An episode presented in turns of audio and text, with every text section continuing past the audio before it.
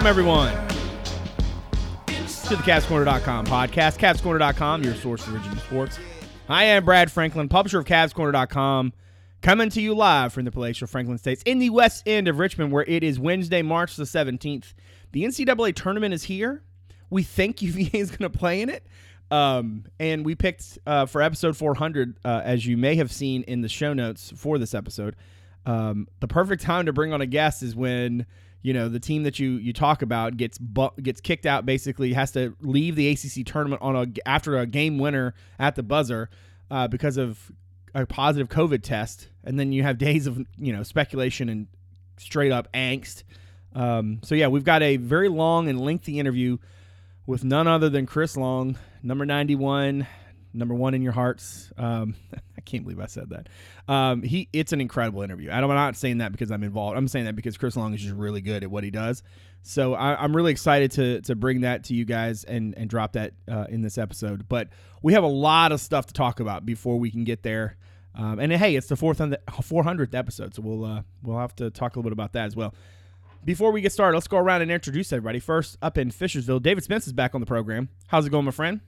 I don't know for for the 400th time, Brad. I don't know. No, no. Um, yeah, I mean, doing episode 400 got me thinking, like, you know, you know, last year today is the day I had to decide to like shut our store down, right?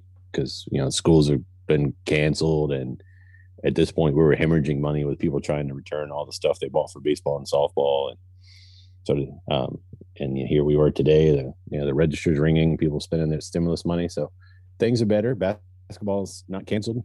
You know, there's a glimmer of hope there. So HooDaves on the board at HooDaves on Twitter. And up in and staff writer Justin Ferber is also back on the program. What's going on, my dude? I'm good. I see what you did there, Dave. By the way, um, but yeah, it, uh, did anything happen this week? Because uh, what the hell? yeah, that's. I texted you guys earlier and was like, "Do you guys realize that since we last recorded, the Reece Beekman buzzer beater happened because that feels yeah. like ten years ago. Um, but I'm still at Justin underscore Ferber on Twitter. And Cavs Corner also on Twitter. Cavs underscore corner, great place for the in-game updates, the content items, and the occasional witty banter. Um, man, uh, what a week. um, yes, a year ago, um, it it's crazy to think just in the in the small amount of time that you know the, we've all existed in since since Beekman shot, right? It feels like we've all lived a year in that time, right? Because there was a shot, and then the next morning, the you know the the, the press release drops, and then it's just like everybody's scurrying for information, trying to figure out what's what, what's what's real, you know, what sort of situation. Then there was this. I want to talk about this real quick because it was really peculiar. So David Teel, who everybody I think is, if you're listening to the show, is probably somewhat familiar with, typically when when Teel gets something and he says a, a statement or, or, or, something is coming soon, I mean it's minutes, right? Like it was hours from the time he said, you know, UVA is expected to put out a statement, and I'm not sure. I would love to get, uh, I don't know, one of you guys might have said it, like a thirty for thirty on just whatever happened in those hours, because it certainly seems like to me UVA was ready to say something and then got more information and kept getting more information. And certainly by the time the statements came out, I was like, oh, that's actually not bad and then it became pretty clear that there was an op- there was at least an avenue, a path. Now, as we did when we recorded with Chris Long on Friday afternoon, um, man, talk about a day to uh, a talk about a day to bring on a dude uh, who who breathes, um, you know, UVA sports, right? But um, you know, we don't know as of right now. We're recording this Wednesday uh, evening. It's about eight thirty eight in the in the evening. So we don't know exactly what's happened. Maybe Virginia's all, all systems go. Maybe they're not. I don't know. But we're going to do our best to talk about the situation, at least as we understand it to be right now. Um, but we got to talk about the Syracuse game because it was such a. Uh, I mean, it was almost that Beekman hit that shot and it was like catharsis, man. Uh, he hit that shot and like it, it was like nature healing. You know what I mean? Like kids were excited. There was, you know, here was a tough, like, per, it was like the perfect sort of postseason game UVA comes through uh, before we knew about the the positive test and everything. I mean, that kid goes one for six and makes the, the his only shot at the buzzer. And I mean, there's nothing like in sports, right? Ball in the air, hear the horn, and then the thing goes through. I mean, it was just an incredible play by Clark uh, on the kick. I loved Hauser at the top of the key with the hands up. Um, I went back and looked at it. Did you do you guys realize Jay Huff didn't score in the second half? He didn't even take Yeah. a shot. like that game was was bizarre in a, in the way that postseason games typically can be. What's uh, other than the Beekman shot, Dave? What's your indelible memory or your big takeaway from that one? I'm going to be honest. Like I've forgotten about most of that game. Yeah. Um, just because so much has happened since then. Um, so, you know, on the way home tonight, trying to mentally prepare myself for the podcast. So I sound like the, uh, the polished professional that I always do. Um, I was trying to think back to the game. Like, if you told me there was a score in the second half, like Virginia was down by 10, I'm like, oh, yeah. uh, Oh, uh, that's right. Like, um, now, but yeah, Beekman shot's going to be the memory. And, um, yeah, I felt like Virginia was in not dominant that most of that game, but you know, in control most of it. Um, Right. just missing some open shots, and uh, you know, Hauser continuing to do what he he does, and um, you know, nothing like it's going to be the Beekman shot for sure. Um, I mean, Syracuse did everything right. Um, you know, if you if you look at the four, you know, the five guys on the floor, I don't know the Beekman's number five of the guys you want to take a shot, but he might be. Um, and you know, he got it and he hit it, and kudos to him. Like it was not only a clutch shot, it was one of his best shots, and it just kind of hit me at, at that moment. Like if you look back at the the tournament games Virginia play, played, you know, because they hadn't played a tournament game since they won it all. And those games, they hit big shot after big shot at the buzzer. So, um, as a guy in my 40s, like that's something Virginia didn't do for pretty much all of my life. um, so UVA Ferber uh, did not did, they they were tied, but they did not trail after um, Sam Hauser's uh, free throws with six minutes to go. Largest lead for UVA in this game was six, um, except it feels like they were up by more. Um, Yeah, because it came sort of late, where it was like, oh, now they're gonna win. Like, yeah, exactly, exactly. Because Hauser hit that hit a couple free throws, then he hits a three. The Um, three was what it was like because Syracuse was like chipping, but like that one was like, okay, I don't know if they can come back from this. And then of course UVA started messing up with the press. Of course, right. But what's funny is that that um, in the last three minutes and uh, thirty-five seconds, Syracuse only had three field goals. Like it's not like they came out, turned them over, and scored a bunch of points. I mean, it, the, the reason that it felt like it was tight is because it was already tight. If that makes any sense. Yeah. I mean, it was you know they tied it up 59-59. Murphy hits a three with three thirty-six to go. Buddy comes back down and makes a jumper. Um, and then Murphy hits another three, which look in the game he's only three of eleven from three. He hit two of his three threes in the in within like a, a forty some second, um, forty three second little burst there. Um, and then by the time you know Hauser hits a little jumper uh, to take him into the under four, I mean it, you felt like they're pretty in a good spot up six. But then, you know, that's when the press happened. So, I mean, it's almost like this is not like the other games with Syracuse where, you know, Virginia had a sizable lead, you know, and Syracuse really came back. This thing was already tight. The Cavaliers just had to, you know, make a couple more plays than the two than the couple that they they certainly um, gave away. Virginia had 12 turnovers in the game. Uh, Syracuse had 17 points off of them. Um, Cavaliers controlled the boards. Didn't necessarily shoot it that great. They were 11 to 35. 35 is a lot of threes from deep. 31.4, 45.5 from the field. Hauser goes for 21.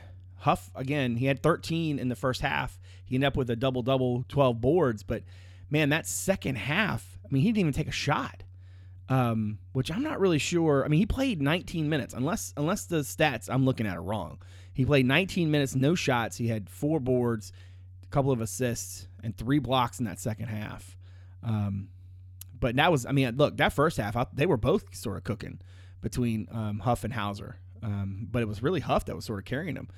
Um, Ferber, as as you look back on this thing, obviously the Beekman shot is big. But in terms of things, is there anything that you can latch on to that you think has staying power with them as they go through the postseason. Obviously, this was not supposed to be their springboard. I mean, you win a game in the ACC tournament, unless you're winning, you know, the championship game, you don't expect it to be your last one. Any sort of springboard for them going into um, going to Indy? No, um, just because of everything that followed. Like, I mean, I think that I don't think you know they they certainly if they had lost the game, then you're obviously and then went into quarantine, then you're kind of stumbling into the postseason, and then you have all this other stuff on top of it. Um, I would say, you know, they did a nice job rallying because, like Dave said, it felt like they were in control, but not really until like the five minute mark of the first half, or even later than that, maybe because uh, Syracuse had them at arm's length early because they just hit a bunch of shots.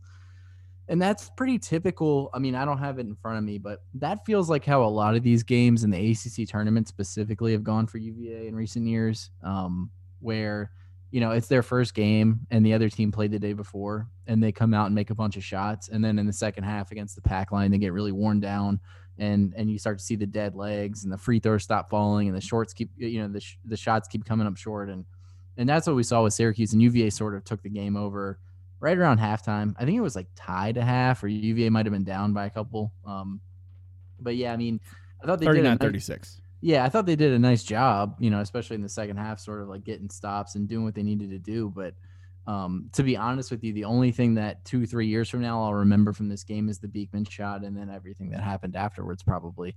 Um, because you know, it's it's any momentum that you were going to take into the postseason sort of died right there because um, you know, not only did your ACC tournament run in, you're now like sitting alone in a room, you know, for the yeah. next few days, and and that doesn't mean they can't come out of it and beat Ohio and m- move on to the second round um, or whatever. But um, it certainly, I don't think, you know, helps them, and, and I think that anything they sort of gained by winning at the buzzer against Syracuse was sort of mitigated um, by everything that happened afterwards.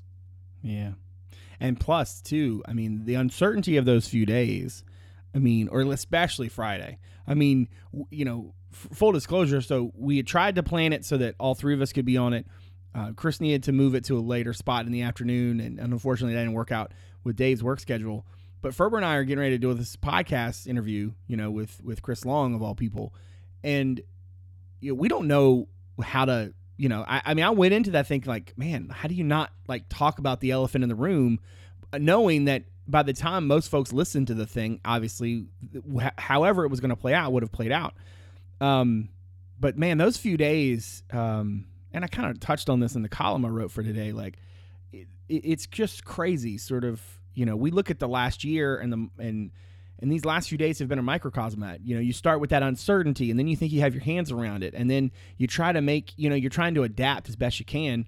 As it stands right now, we know UVA had one positive. Um, that player's name has not been publicly um, um, publicly disclosed. Um, I'm not going to get into the whole speculation game, but suffice to say, one of the the players who played in the game against Syracuse tested positive.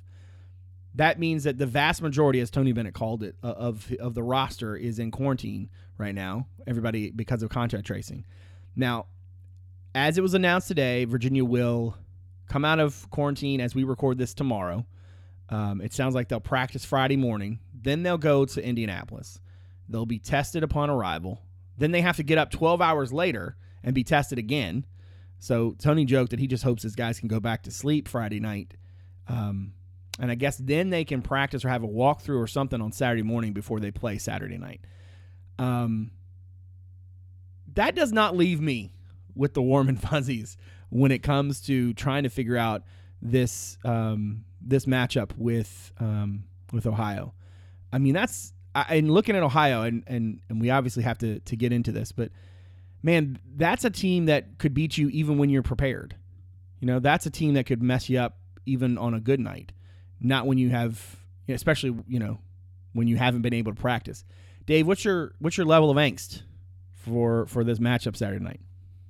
Uh, pretty low. Um, like I, I think Ohio is a good team. I just any team that depends on their you know their guards to score against Virginia historically struggle. Um, you you got to have a, a, secondary option. You know they've got some guys who had big games, but um, you know they're going to have to be lights out. I think to beat Virginia. I mean, the fact that Virginia, you know, you just talked about, you know, probably maybe have two practices before the tournament, you know, before they play. Most likely one good practice and then a second light one. Um, plus have to travel and then get on a bus to ride 45 minutes to an hour to Bloomington where they're playing. Um, meanwhile, like Ohio, as far as I know, is there already. Um, but it's not like Ohio's there and they're like hanging out, right? Like they're yeah, that's a key point. Everybody else yeah. is like was quarantined until today, pretty much. Yeah, um, I mean they've been they've just been doing it in a different place. Um, so they're going to get like one more practice. But look, the the pressure's on Virginia because you know they're the higher seed. Um, and Ohio's a, a, a good team, but I think you know Virginia can withstand kind of the rust early. Um, the fact that you know when you've got Beekman and Kihei and, and Casey, we you know they they we know they've struggled to score, but one thing they haven't struggled with this year is defense. Um, and they've shut down some very good guards. And granted, you know Alvarado had some outbursts against them, but that was a you know George it wasn't enough to make Georgia Tech win with the you know the Player of the Year under under the basket. Um, so yeah, I, mean, I think Virginia plays plays what they're capable of playing. It's a pretty comfortable win. Um, when the game's over, as a Virginia fan, you know it's not going to be comfortable if they're if it's even tight in the first half. All right, I want to I want to drill into something you were talking about just a second ago. You said the pressures on Virginia. I, I is the pressure on Virginia? Because I, think, I mean, if I mean, everywhere fan, I look, always on you, right? Well, of course, but I'm saying like everywhere I look right now, it's all about like, oh, Ohio's the the pick, right? Yeah, and everybody is. knows yeah. oh, Virginia's the one coming out of this and such and such. I'm almost curious. I know what the line is, and I'm certainly not going to try to call Virginia an underdog. But in terms of pressure, like, yeah, there's going to be a lot of pressure from the guys on themselves to try to go out there and, you know, be who they have been, even despite the fact that they just haven't been practicing this week. But I'm I'm I'm curious how Ohio handles this. You know, yes, you're playing the, the reigning national champion. You know, you you probably do smell some blood in the water because you know their situation. Um, I'm pretty sure they probably know who it was that you know tested positive, and they probably understand you know when Virginia trots out there what the what it's likely to look like. But I, I don't know, man. There's just something interesting about that piece of this, which is like you very rarely see you see a you, you will see a handful of trendy picks, right? Especially in like the 5-12 up, you know, those upsets and stuff. It seems like everybody and their brothers has circled this one, and everybody knows because of the COVID piece of it. Um, I just think that that part of the psychology is fascinating to me. Like just fascinating in terms of like Ohio is a team, you know, who has not played a whole lot of, you know, really top flight competition. You look at their their resume, they certainly are a good team offensively. Um, but I think they've got a they've got a lot of pressure on them um, coming into this, ter- especially because if to your point, like if Virginia goes anywhere near itself, you know, its regular offensive production, um, this thing should not be particularly tight, but you know, I guess that remains to be seen. So, do you, what do you think, Dave? Do you feel like, do you feel like the pressure's on Virginia? I mean, I think, think I mean, I think the pressure's on Virginia. Just if you're coming at it from Virginia standpoint, yeah, like you don't want to lose in the first round, win the national title, lose in the first round, right? Um, I don't think we'd care as much if we you know, if we hadn't won the national title in there, but the uh, I found it a little strange that knowing that Virginia's quarantined, you know, it, it pretty much the game opened like minus seven and a half UVA in most books. It went to seven and it's back to seven and a half. Hmm, that's interesting. what do you think, Ferber? Do you think the who, who do you think the pressure's on in this one? It's on Virginia. I mean, if you're Ohio, nobody's gonna blame Ohio for losing unless UVA trots out there with a bunch of dudes who nobody's ever heard of, um, which it doesn't seem likely.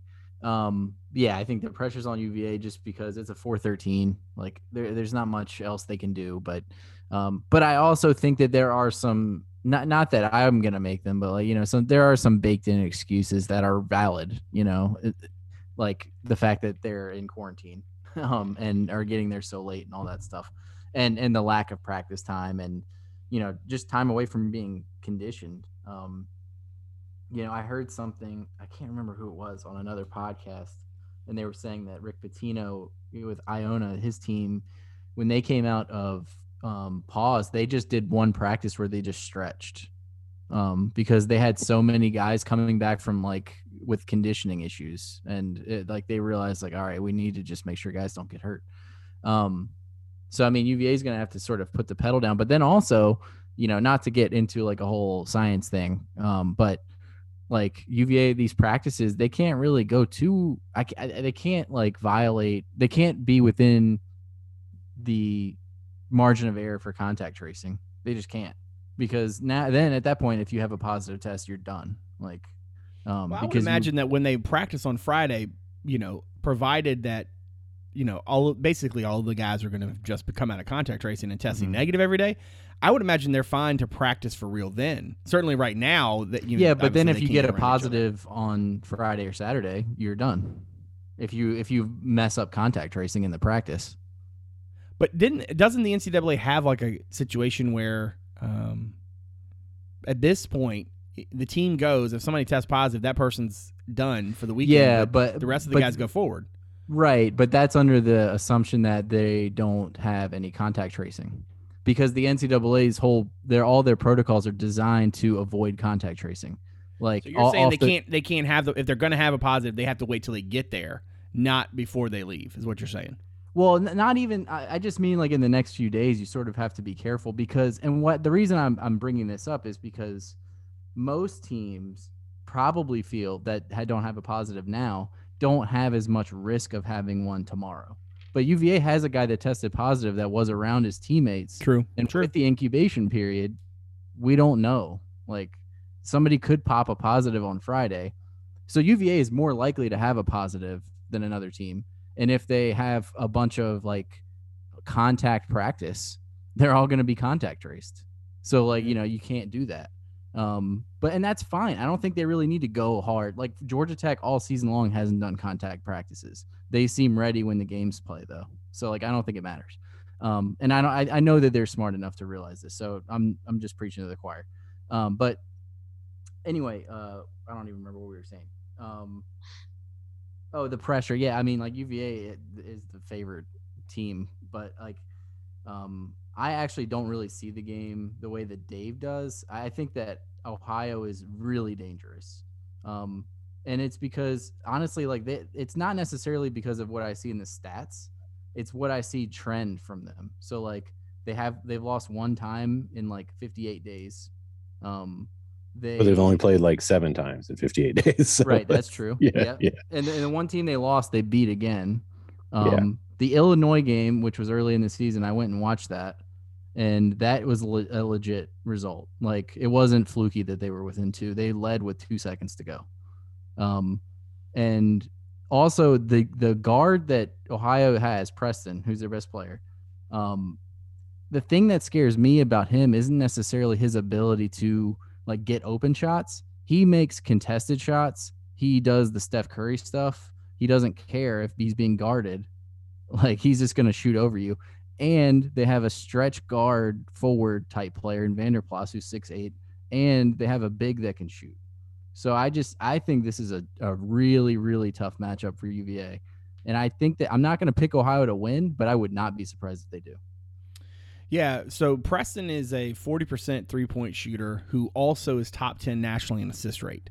Um, that tells you a lot about just how dangerous he is offensively because you can't, y y when you have a guy who knows how to manufacture points for everybody else, who also shoots, you know, 40% from deep, that's a that's a pretty nice little combo, right? But when you pair that, especially against the pack line, you know, Vander Plas is 6'8, he shoots 37.1% from deep, right?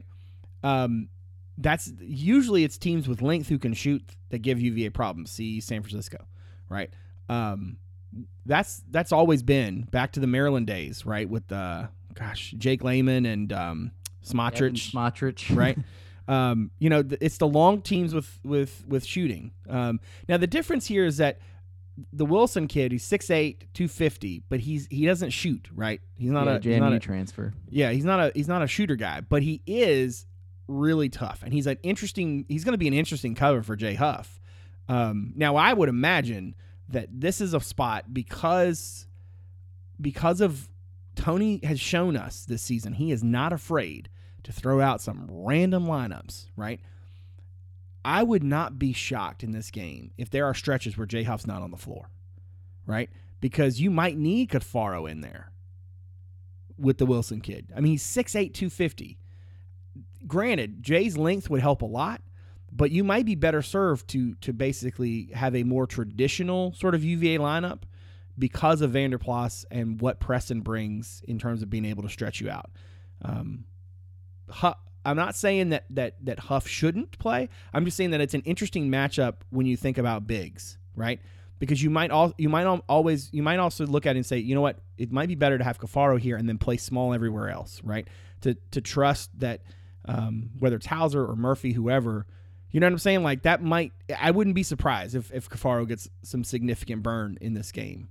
Um, the other thing for Yeah. UVA in this is that Dave, as as you look Mhm. at the the matchup between, I mean, we can talk a lot about Ohio's offense, but you you made the point earlier, like you know, Virginia gets anywhere near its normal self. I mean, this is, you know, in terms of rankings, Ohio's 174th in adjusted efficiency on D. Yeah. They're actually one of the worst teams in the country at putting teams on the free throw line. And Virginia is one of the best free throw shooting teams in the country. They just don't ever get to the line. So Yeah. you know that's going to be an interesting sort of thing. When you when you look at Virginia's offense against their defense, what stands out to you?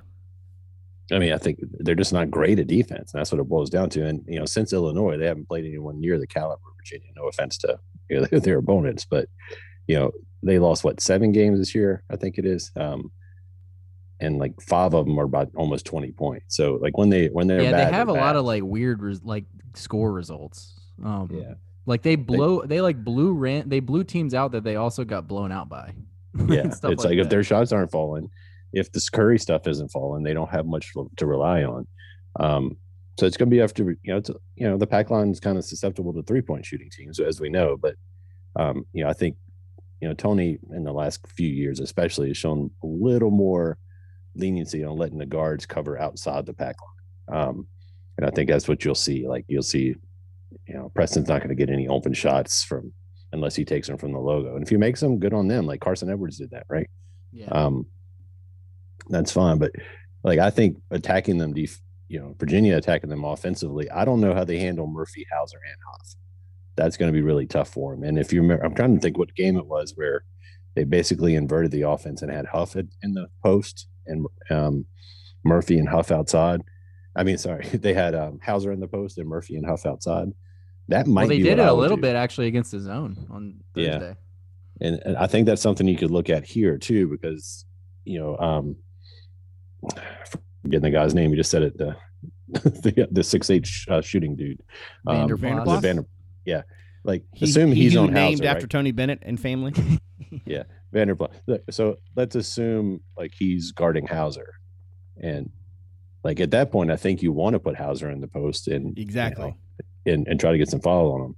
Um, so I mean, it's going to come down to Virginia making threes. We know that's the shot UVA's offense creates a lot, but I also think that wrinkle of Hauser in the post and that little fadeaway he can take, and you know, you know, he's he's kind of sneaky good with the ball, especially from. He's not going to take it from the three point line too much, but if he gets the ball at the elbow or down in the post, he can make some moves that I think throw you off. And you know, while Ohio's got some some decent guys in their starting lineup, their depth isn't scary. So That's true. They play a lot Yeah, of the I same think- lineup. yeah, I think it's just a matter of Virginia like surviving, you know, the first few minutes when Ohio's going to come out trying Mhm. to slay the beast, and just like every other tournament game we've seen, um, you know, I, I'm not as worried about the rust. Um, I know Ferber's got the numbers, but you know, Virginia's had some layoffs this year and done well coming out of them. Yeah, they're three and zero after having a week off, and I think it was five and two after five days off, not counting the season opener. and both of the losses were on the road. But um, Yeah, at Duke, at Virginia. but Tech. at Duke and Virginia Tech, and you know, neither one of them were like, you know, the Tech game turned out to be a blowout, but the Duke game was close. Um, but yeah, we, we're saying like, oh, it's a big hindrance you. Yeah, they can't practice all week, but we're assuming they practice normally this year. And at times, I don't think we. I think we and again, even if even if like they had haven't. gone, like let's say they lost to Syracuse, had no COVID issues, and went to Indianapolis on Sunday or Yeah, whatever, they one they more would have been basically. they would have been sequestered until today anyway, or whatever. So like they would have been Yeah, in the not- same situation. Yeah, and technically, like if they get their results back tomorrow and they're negative, they're good, right? So they could practice tomorrow night. Yeah, Um, I Yeah. think that was the idea, or Friday morning or whatever. Um, I think you're definitely going to practice tomorrow night because I don't think you want like you know you're getting one tomorrow night. You're probably getting one Friday morning. Um, like you, you're right. I mean, it's not going to be a traditional practice. You're I not could gonna see them doing like a 15 walkthrough tomorrow night and then practicing yeah, for real Friday and, morning. and I don't want to. I don't want to like overdo. You know they're going to come out and practice without a ball tomorrow night. That's what Tony likes to do. yeah So- i mean like the thing like i didn't want i don't want to like overstate the case with the contact practice stuff because i don't think a lot of the practices are like that anyway like it's a lot of standing around and like okay this is what we're gonna do and then guys go through individual drills Can I Like- can I make a can I make a really random point? So every other pause that I mean, think about just like every team, right? Every pause that everybody's been on, right? There's been sort of some uncertainty about how long it would last and when you would come off and what games you would play. In this situation, UVA knows exactly when they'll come off. They know exactly who they're playing. They know exactly when that's happening. Now, they might not know, you know, what it's going to look like when they practice and what it's going to look like, you know, when they come to, to test them again in the middle of the night or whatever. But they know roughly, you know, what team they're going to play. And they're able to spend basically this whole week getting ready for that one team. I'm really curious to see once this thing unfolds. I can see them being rusty offensively, timing being a little off, but I, in terms of understanding what a team wants to do and who they are, you know, like they might physically have a problem kind of getting where they want to go, but knowing where they're supposed to be when they do go, I think this might be a little bit outside the uh a little bit outside the norm of what we've seen. Like I do think yeah. there, there's a there's a very real thing about you fade first team first halves for teams coming off pauses and I'm not saying that UVA is going to come out and not look rusty, but I also think that like in terms of X's and O's, like they're probably going to know Ohio stuff better than any opponent that they've seen in the first round in years. If yeah. if not, you know what I'm saying? Like that's just to me that's a difference of a pause now versus in the season. I don't know if, if yeah, you guys I, agree with that. No, I 100% agree and also think like, you know, you know, you're sitting in your room now, right? Like quarantining whatever, but Tony also said they can go to the facility individually yeah, that's workouts. true. I mean, so yeah, and that's what if, Casey told us before, right? Is that they basically he would the team would go and practice, and he would go in later and get his own time, you know, getting shots up. So I mean, you're not. It's not like they're yeah. sedentary, right? They're getting, but it's just not this, you know. But then yeah, again, to Dave's point, like what has been quote unquote normal this season. Yeah, and then you know the conditioning aspect. Obviously, they're not going to run up and down playing five on five for 40 minutes, you know, in practice. But they weren't doing that like before. That anyway, yeah. Like, but you know, the fact that they right now every one of these guys knows the next time they play, it's on the national stage, right? Right. So it's going to be a little bit easier to run, go, you know, go to the facility or go for a five mile run or whatever you want to do. Um, like I guarantee you, they're conditioning a lot more than they would be if they were at home in a pause in early February. So I'm not quite as worried about that aspect, um, especially with the extended TV timeouts and stuff we see in the tournament, um, which will be another interesting wrinkle. Like, what do you do? Like, I guess you're not going to have guys six feet apart in the TV timeouts because that seems to be where the contact tracing came I from. feel like you have to, or the NCAA is just going to have to say screw contact tracing. Like yeah, exactly. You know, that's those are their two choices. They can either but we know they we know either mandate timeouts too. Yeah, they can either mandate no huddles, or they can say, you know, we're not going to contact trace we, we and that's when the coach takes to, his mask off and yells at the team too. anyway, we need to we need to move on to to to at least mention what happens after this because we won't record again until after this weekend. So we don't you know the whole whether they do or don't play, whether they do or don't win, if they do win, who they play, if they do play. Uh, a second game, who you know, and do they win? Do they not? Like all that stuff. We got to get through all that uh, on the on the other side next week. But um, I, I think it's worth mentioning because I don't know if everybody understands this, but basically, you know, we're talking about like Virginia is obviously isolated and in quarantine, but for all intents and purposes, like teams are able to practice together, but they're not doing anything else. Like there is no other like activity, right? This is not like a normal NCAA tournament where you know you're going and doing stuff. Um, like they're they're essentially stuck in their hotels on their specific floors, and nobody goes on that floor except for them right? And seeing some of the stuff that's come out of the bubble, I'm, I'm not entirely sure Virginia's not in a better spot just being wherever they are right now, right? Like well, Tony made a good point on Sunday, and he's right that in theory, at least, if UVA came out of this unscathed, they would probably be the most healthy, or they would be like the least exposed team because yeah, they've been yeah. literally like sitting in rooms doing nothing. Yeah, you know, that's true. All right, real quick, because um, I want to get. Uh, we need to. You know, this is already going to be the longest episode ever. Um, if UVA is able to beat Ohio, who who, who you got in, on the other side? Um, Ferber did a, a, a, good job the other day, sort of breaking down the um, the pod that UVA was facing, and and um, I, those things are always a little bit I, I, they, they're the right way to handle the, that situation. But I'm always like, oh God, should we talk about Creighton and Santa, you know, UC Santa Barbara before, before you know Virginia actually plays Ohio? But um, Ferber, let's start with you. If UVA were to win and they play on on Monday night, or excuse me, Monday, we don't know when that game would be. Who you got uh, Creighton or, or, or Santa Barbara? I think that's going to be a good game too. Um, Creighton obviously favored. I picked UC Santa Barbara in my bracket. No real reason. Just I think that they have enough to keep it competitive. They're a more extreme example of a team that hasn't played anybody than Ohio. Because um, at least Ohio played Illinois. UC Santa Barbara hasn't played a single team that's a top 100 in KenPom. Um, but they're 22 and four. You know they're ranked 69th in KenPom. Shout out to Kyle Matus, 69th. Um, say that one more time. Um, nice. They also also this is really funny as an aside. They play their home games in KenPom. It says like what the name of the home arena is. They play right. their. It says home games played at Thunderdome. Just Thunderdome, not like Just the Thunderdome. Thunderdome. Um, but yeah, I mean they won their conference tournament relatively easily. Um, you know, like their KenPom profile, they're just really solid and everything, not really amazing at anything, but they have a really good guard who's a transfer, uh, McLaughlin from Oregon State uh, pretty good player. Um, they seem like a team that is gonna is like you know they're used to winning. They know how to win. On the other side of things, you have Creighton, who is a solid team. You know they've they've got some good wins. Um, I believe they beat Villanova at least once. They beat UConn three times, um, but they just got blown out by Georgetown in the Big East championship game. They lost two of their last three regular season games. Um, they had an issue with their head coach who was suspended for making inappropriate comments to his players before a game not long ago, like two weeks ago. Um, I don't know if that's still lingering over the team or not, um, but he's back now. They have pretty good guards, um, veteran guards, guys that have been around, um, capable team. Uh, they can shoot the ball a little bit. You know, they, they like to get up and down the court. Um, it would be a con. It would be more of a contrast of styles. I think if it's Creighton, um, and obviously, that's the team that UVA is more likely to face if they beat Ohio, I guess. Um, but and I think that that would be an interesting matchup. But I think UVA usually does pretty well in those like contrast of style sort of games. So I, I don't think it's the worst matchup that UVA could have gotten in the bracket draw. Dave, to me, listen, I, I don't know if I if I think I haven't done my bracket yet.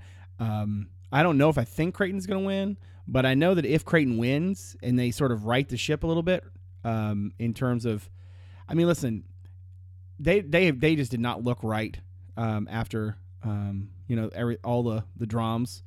Um, I, I kind of feel like they're probably not the team that you want to see, but maybe that's that's just me. I don't know. Um, what do you what do you think about the matchup if UVA is able to win? Who who, who you got? I mean, I think Creighton's going to win. Like, um, I mean, uh, I think it's going to be a weird tournament. Like a lot of people are going to be picking upsets because it's a crazy year, right? But I think if anything, this year might end up being a little more chalk than than normal um, because I think there is a separation between that. Obviously, you got like the Gonzagas and Baylor's of the world, and then you've got a you know a drop to to the other teams. Where, quite frankly, if Virginia had been able to finish the ACC tournament and won that thing. Um, you'd be talking about them as like right behind that's you know as part lead of that second tier even. Um, so I mean, I think Virginia's probably a little underseeded. I think they're probably the second most underseeded team in the tournament according to KenPom behind Loyola Chicago. Um, so to me, Virginia, like if they can get through Ohio, I think Creighton wins. If even if they don't, I, I like the matchup. Like to me, the the danger game for Virginia is the first game out. Um, you know, I, you know, we don't want to get into speculation, but you know, assuming you know, assuming they have all their starters, um, which I think we can feel pretty confident about based on Boeheim's comments, um, and they beat Ohio, I think they'll be ready to go for the second game. Um, so yeah, I mean, I'm, honestly, like, yeah, I'm not really worried about Ohio, and I almost like I'm way, way more comfort, comfortable like picking Virginia coming out of this, you know, out of the weekend than I should be. All right, I think that's a good place to put a pin in it for now. We're going to go to our interview with the one and only Chris Long.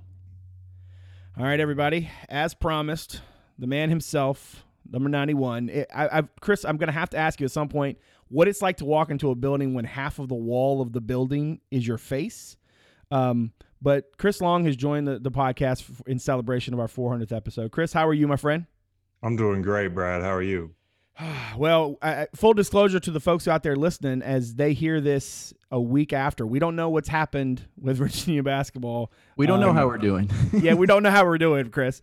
Ask Um, me in a week how I'm doing. We'll see. Right. mean, like, listen, if we if we don't get to go to Indy, that's going to be a huge, huge bummer. Oh, I know. But it is Friday afternoon as we record uh, this interview. Um, we, at this point, know Virginia's not going to play in the semifinals in, in Greensboro. The Cavaliers are uh, presumably already home by now. Um, still don't know about Indy. Still don't know about um, what's going on from this point forward. But we're going to try to give folks something else maybe to, to, to, to, to sink their teeth into next week. Um, or I guess as they listen to it this week. Time is weird. Um, but Chris, I want to start. I want to start here, man. Um, so rivals is a you know obviously recruiting is a is a big thing that we do, and it, as I was kind of preparing for this, I became kind of aware of the fact that I actually don't know much about how your recruitment sort of went. If you know if it was UVA foregone conclusion, you know from the jump or what. And so I want to take you back to um, to high school days. Was was the pull to go to UVA was that as real right from the start, or did that sort of develop over time? Take me through sort of how you know your recruitment went and, and what went into your decision to go to UVA. Well, I did commit early. I committed junior year, so you know I took my first offer. Um, so it wasn't a long process officially, but you know, looking back, it was far from a foregone conclusion that I was going to end up playing at Virginia. I mean, definitely something that I wanted to do. Um, you know, definitely a hometown kid that you know grew up going to U-Hall to watch basketball in Scott Stadium and all those landmark victories and whatnot. I was up there running around raising hell on the hill. And, you know, so for me, it was it was always in the back of my mind. But initially in 10th grade, when I started getting recruited, I didn't think I was that good. Um, and quite frankly, uh, you know, it didn't help that I was at a private school because people would tell me, you know, like you're not that good. You're just at a small school, that that sort of thing. And I have Right. a dad who happens to be very realistic and uh, he would tell me, "Hey, man, you got to work on your guard sets." Um, yeah, I, I don't know, I don't know if you you have like the the athleticism it takes to play defensive end in college. But he he to this day he claims he didn't say it like that. He was just saying like you know hedge your bets a little bit. Let's work on your guard Right. sets, whatnot. right. I can remember the first day I went down to that Shell station down below Stab on Ivy Road and uh, opened my letter after school. It was my first letter. It was from Cal. And uh, I just was blown away. And it wasn't anything special. It was just the generic typed out letter like, hey, we know you exist right. um, and a signature. And uh, and I saved that for a while. And uh, you know, I looked at Ivy League schools a little bit, but my grades probably weren't going to be good enough. I looked around the ACC a little bit. Honestly, the the two teams in the ACC that I I took trips to was UNC and Virginia Tech. Right. And I didn't like the Hokie Stone at Virginia Tech. I thought the I thought the buildings were ugly. it kind of looks like Is it- Shawshank. little bit, looks like it looks bit. like a prison. Um, As if UVA No, fans you need a reason to love you more, Chris. well, I went on one of those guys' podcasts before the the Commonwealth Oh, that's Cup right. That's right. You did. Yeah, he calls all kinds I- of ruckus. Yeah, and I just I was talking about the Hokie Stone, and you know, like I complimented Blacksburg enough as a as a beautifully set place, but um, yeah, I wasn't a fan of the Hokie Stone. Then when I went to, to UNC, that was honestly where I really had serious aspirations of going. But when I went there for my unofficial visit, I didn't get the idea that they were as crazy about me going there. Um, and there was just kind of one little interaction that I was like, eh, maybe not the place for me. So Who was Went their coach then? Yeah, who was well, the coach?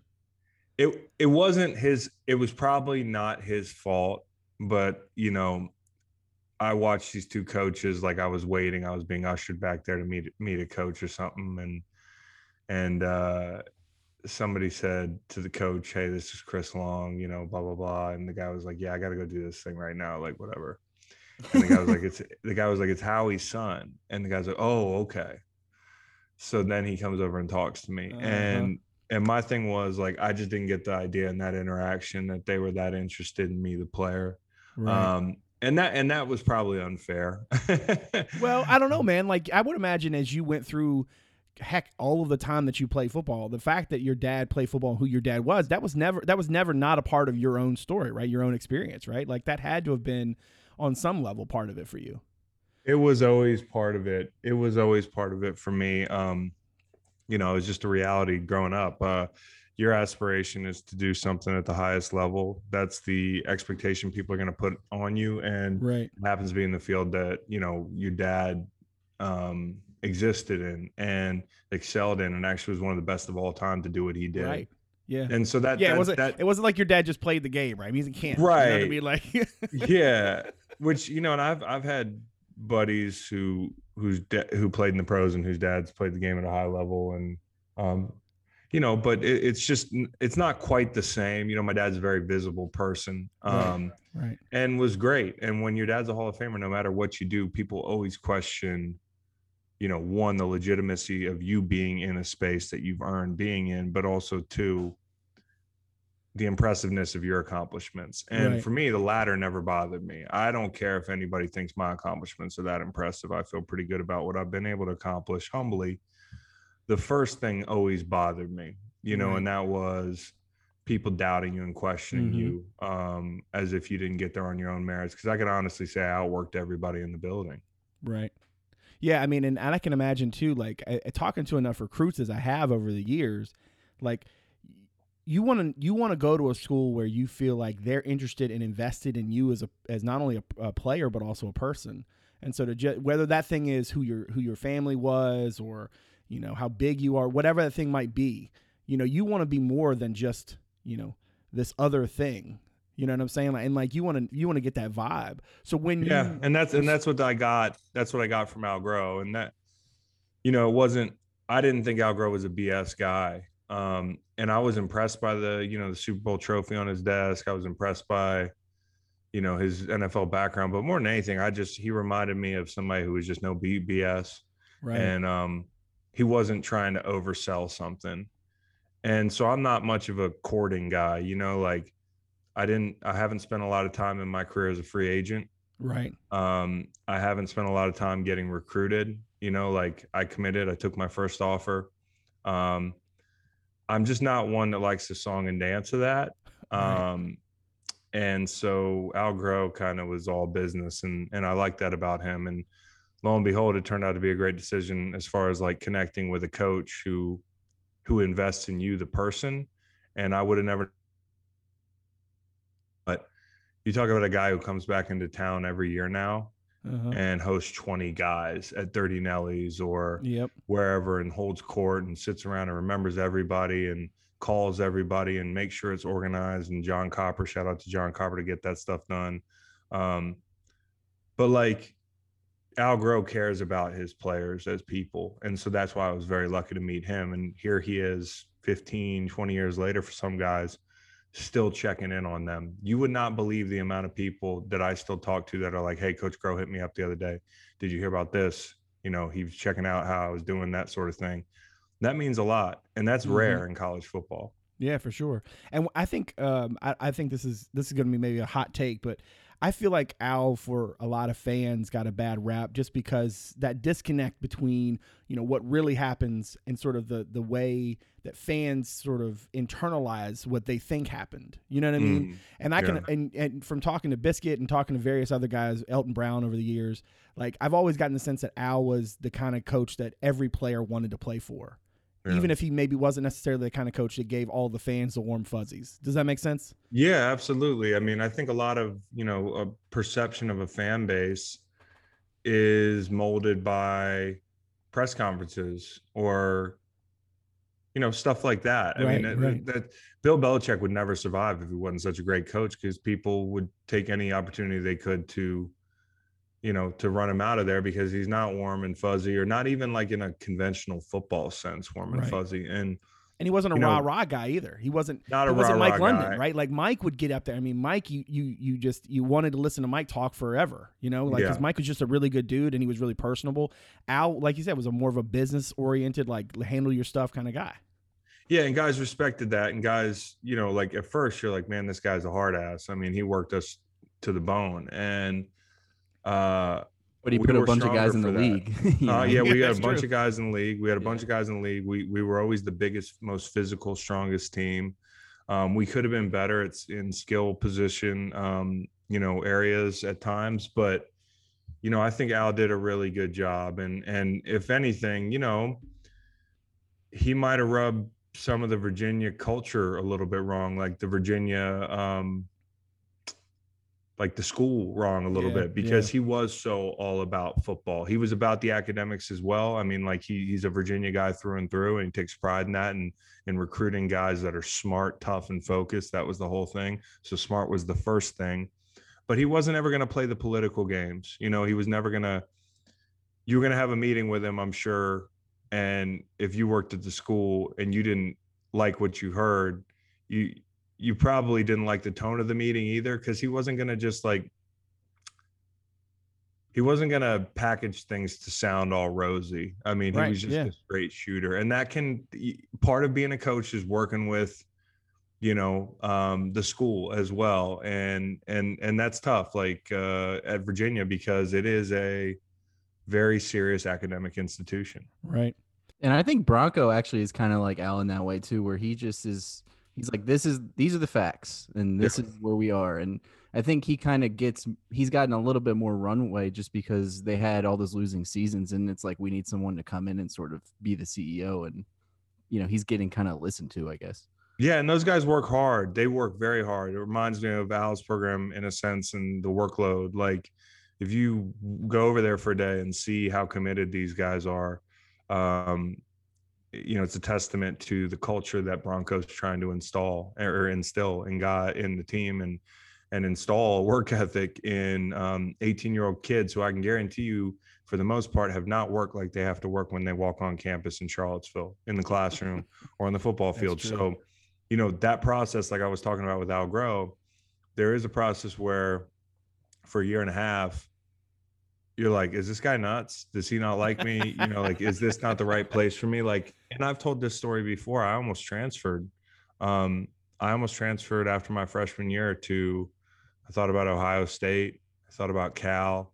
Um, you know, and I really seriously committed it. I might have done it if I wasn't so scared, you know, Interesting. of making the change and being disloyal. Um, but there were a few crossroads like that. Like Bill Musgrave was my, the guy who recruited me, um, and he left, so I felt weird for a little bit there. That dude has coached on like half the NFL teams now. Yes, he has.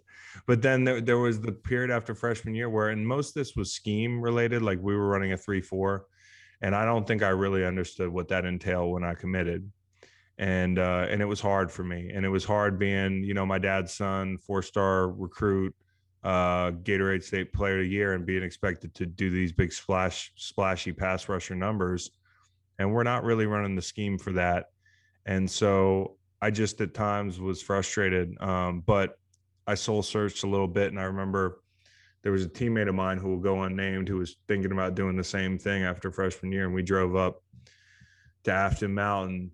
You know that old abandoned parking lot up there with the the hotel that just sits up on top of the hill on top of Afton. Yeah, I always just Right. assumed that place was haunted. Yeah, well, it probably is. But me and Redacted went up there and sat for like three hours until we figured it out. Huh. And when when we left the parking lot, we said we're not leaving. We're in this thing for life, and um, and so we were. Huh. You and redacted up there on, on in the in the haunted mansion, just just hammering in it the out. parking lot. In the, yeah, in the parking lot of the uh, with Scooby Doo and, and, and company running around. it was When- daytime, luckily. Yeah. But in in a situation like that, like, did you talk to you know your folks? Did you talk to anybody on the team? Otherwise, just you and redacted, just kind of hammering it out.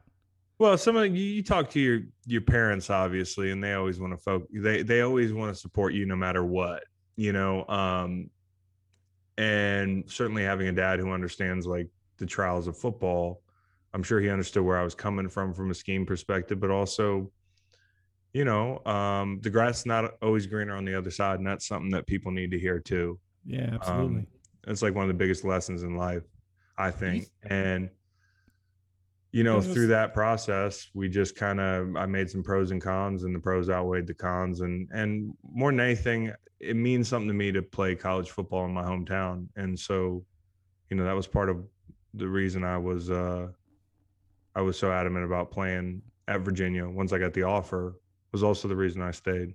Right. Do you think that maybe figuring that piece out in college is is part of maybe what helped you in terms of whether it was moving from one team to the other, whether it was kind of not going through the whole free agency thing. I mean, you you always seem to make very you know quick and reasonable. You know what I mean? You didn't seem Yeah. particularly impacted, at least from the outside looking in. I mean, you, obviously you can tell us how you really felt in it, but you never seemed to make the emotional decision, right? You didn't need the the team to kiss your butt. You know, you you kind of looked at it and said, you know what, it's best in my best interest to move to move on to, to another opportunity, and you seem to be no frills about it. Do you think that for that the helped most you? part for, for the most part i did that i tried to make decisions that were rooted in in logic and rooted in loyalty and rooted in personal pride um Right. you know for the the kind of teammate i was or um the kind of dude i was and you know and when i was in st louis you know first eight years of my career i didn't hit free agency because after i had that 13 sack year um they paid me you know they they uh they read me up a year early so i never hit the market. And yeah do i wish i'd have hit the market? Yeah i do. Um Hmm. i'd have wished you know maybe i'd have had more confidence that the sky wasn't going to fall like but during my contract season when I, I was playing through a high ankle sprain so i was shooting my ankle up every week i was like well if i don't sign this deal now i take Right. a chance on next year. Like look what you're going through right now. It's a miracle you're able to do double digits like this so, you know, didn't hit free agency in St. Louis. And then for the first time at 31 years old, I'm looking up and I'm definitely past my prime and I'm on the back end. I'm looking at trying to win. And so New England was just a really calculated, like handicapping, like who's going to give me the best chance to win a championship decision. And then I made a selfish kind of like ego decision to go play in Philly and leave New England because I wanted to prove that I wasn't washed up and I had to play in a system that was um, conducive to me right, doing yeah. that. And so that's that's why I went to Philly. The only emotional decision I ever made, which you know, sometimes I could go either way on, was retiring.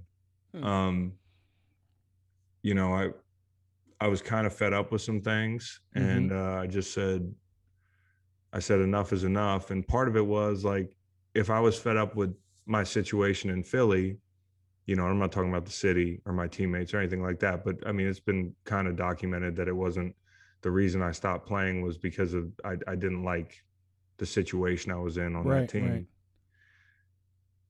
Like I also made the emotional, like overly loyal decision to not try to force my way out and play somewhere else Right. and just decided, hey, like I'm irritated with this whole thing. I just want to be done with it. And I kind of, I don't want to say made a rash decision, but I feel like if you're going to ever retire before they force you out, there is going to be some emotion involved. You have to True. like seize that moment where you had the realization that you're willing to do it. That's the only time I've ever been emotional about, you know, making a decision. Otherwise, I try to do it the way you described. Yeah. With um in terms of when you were at UVA, um, you know, I think for a lot of a lot of fans, you were um you were a guy who was the heart and soul, right? You you were that's the the way you were viewed, I think, from the outside looking in is you know, you were the one with the energy, you were the one with that a lot of folks seem to rally around, you know. I don't know if that was something that resonated with you at the time or if it is something that, you know, in your post sort of football life has really resonated with you. But how does how does it feel to be from a place to play for a school that's you know home and then to have the that vibe with the fans to you know to for them to to show you that sort of love and to have that sort of view of you does did that ever how long did it take before that really sunk in I mean, it sunk in relatively quick that there was going to be a little bit more of a microscope on me because I was a hometown guy. But um, I think as much as it means so much to me to have for my hometown to be proud of me or to say like, you know, this guy played good ball at Virginia and then he went to the pros and he played good ball and he, you know, just Right. a guy that played the game the right way, bust his ass. We can be proud to say he's one of us. But I think more than that is like, you know, your teammates and the thing you mentioned off the top is like if you're a guy that people gravitate to you have to earn that um you know there are guys that people think are cool in the locker room and they're going to gravitate to those guys but for you to be a leader, you have to put in the sweat equity and you have to work and you have to be magnetic and you don't try to go out and think about being a leader because that's just not how it works. Um, I really do believe the reason that team was so close and you know, I'm deflecting a little bit here. There were a lot of leaders on that team. And that was a magical year. I mean, there was a Mhm. lot of close ball games. You I guys mean, got a lot of bounces, calves. man. Yeah, we we found ways to win, and and that was a really tight team. Of all the teams I've been on in football, that might be one of them, um, the tightest. And what you have to have is guys that just love each other. Yeah. I mean, I think that's the biggest thing is nobody could. If there's one thing I hope people would remember is that I, I love my teammates. You know, um, and I think if you love your teammates and you're and you get it done on the field and you put the work in, because I know they respected the way I worked, then you're going to get that in return. And so mm. I, th- I think that's one of the biggest things. Like, how connected are you with your teammates? There are leaders that are not so connected with their teammates, but those guys have to be incredibly skilled at football. And most people aren't good enough to be a leader just off of performance. You have to be able to connect with your teammates and and ultimately the best way to do that is to legitimately care about them. Yeah. And we cared about each other a great deal that year. It's interesting too. Like that seems to be a theme. Doesn't matter what sport, doesn't matter what level. You know, it's it's all about that humanity piece, right? And that, you know, we all we get focused on, you know, oh, you know, how many sacks does so and so have, or how many touchdowns does so and so have. And what I always find interesting is that you you talk to players and they they remember a lot of one. They a lot of times they don't remember the games they won. They they focus on the ones you know the ones that got away from them, the ones they lost Mhm. but it's always about the people. Like I could have a you know a, a, a run sheet here of like things I want to talk to you about, and we could I could ask you like, what's your favorite college memory? Is it playing that dude Mhm. at Maryland in the in the turf? You know, Yeah. probably. Oh, Chris he might- Turner. Yeah. He might still be there. he might still be there. He- He's I, I growing. wanted to check on him because it was nothing personal, but Yeah. uh, yeah, I hate I was Maryland. I, I like I think I like legit laughed when that happened because it was just like oh like he's off the ground. Here's the Yeah. problem with that.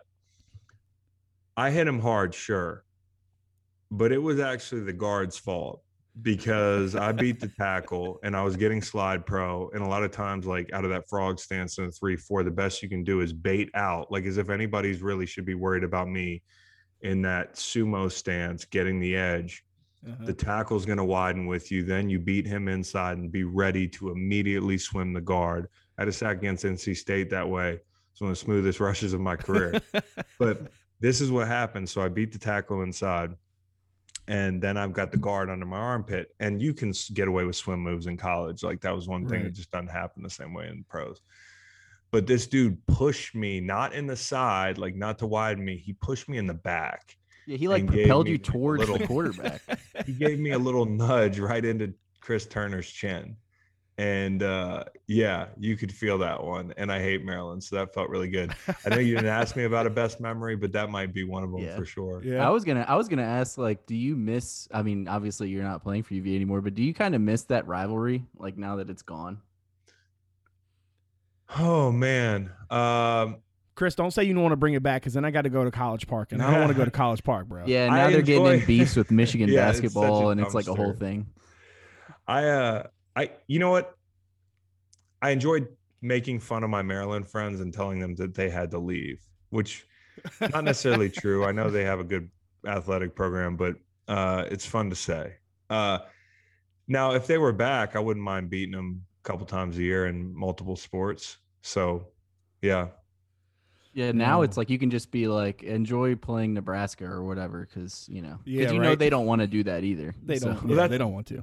they're just so hateable that like Big Ten will figure that out soon, and they'll get really tired of those guys and just start beating them into submission if they already eh, already aren't because they're just so annoying.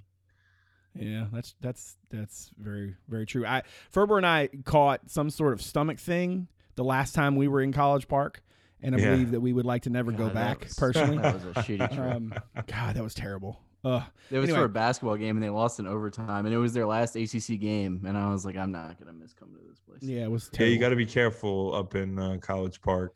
yeah. Food, Um, water. Yes, You know. everything, everything. Yeah. All right, tell me this. So in the I I think with all successful athletes, right, the the idea of going from being a professional and then to whatever's next, right? That transition. You know, some guys do it, you know, and it and it seems to work for them. Some guys struggle, you know, not having that. Um, whether it's the the grind that they get used to day to day, whether it's their teammates, whether it's the roar of the crowd, well, of all of those. How was your transition? I mean, you seem to to kind of zero in on the on the podcasting thing pretty quick.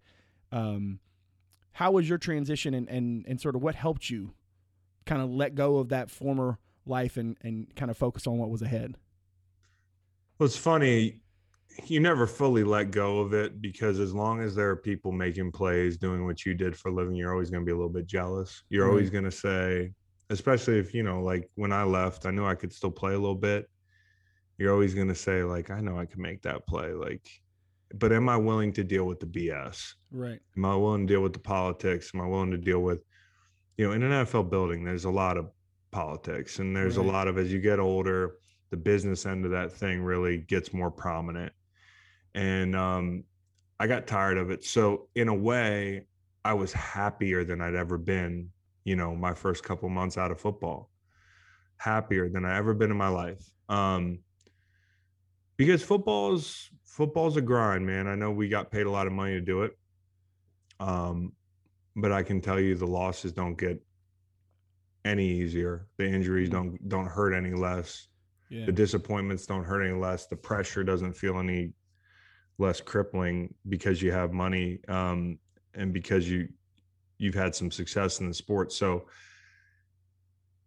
I think just walking away, like the ability to conquer that fear that I had for most of my career of who am I without football, like walking through that door, like in the Truman Show, You seen that movie? yeah. Yeah. Yeah. when he walks out that door, that's how you feel. Like you really feel just like, You don't know what's on the other side. yeah, Right. you don't know what's on the other side and it's scary. And all you hear about is, is just like this horror show of everybody that finishes playing football is going to have a terrible life.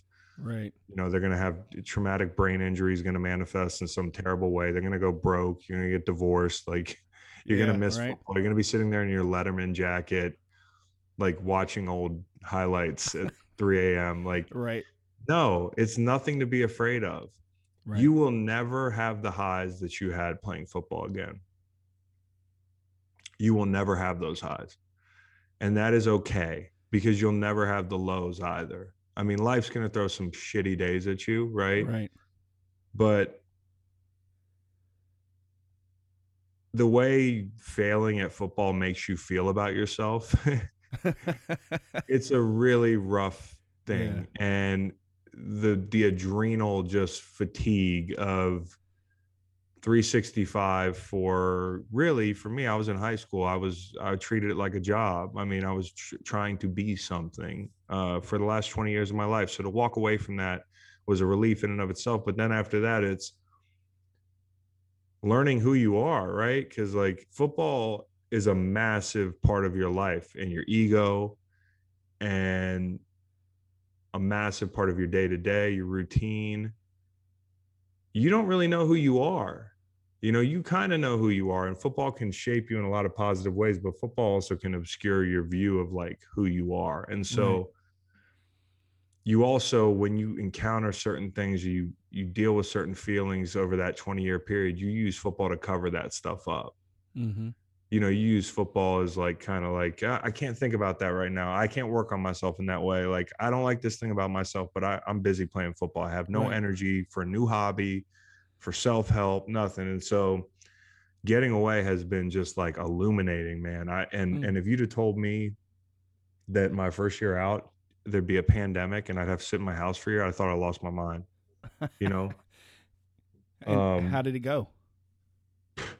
It's been awesome. It's been awesome. I mean, I miss it sometimes. The podcast really helps because, you know, Al Groh, he popped up again. He told me something that really stuck with me as like when I had a few years left in my career. He was like, don't try to replace football when you leave because you will never replace football. Kind of the thing I told you, you'll never get the same highs. You, you'll ne- you you'll never get the same lows either. You just have to get used to living a more even keeled life. Mm-hmm. And Al told me that you try to find something that replaces football in a sense of a pursuit of excellence or a pursuit of accomplishment of achievement because that's the one thing every time he rounds us up he reminds us really when you were out there playing football you know guys love football in different ways. You know i certainly loved competing. I loved grinding. I loved challenging myself but i didn't love the game all the time. Like just purely i don't sit at home and watch football all day if I don't have to. You know, I don't sit here and think about football all day.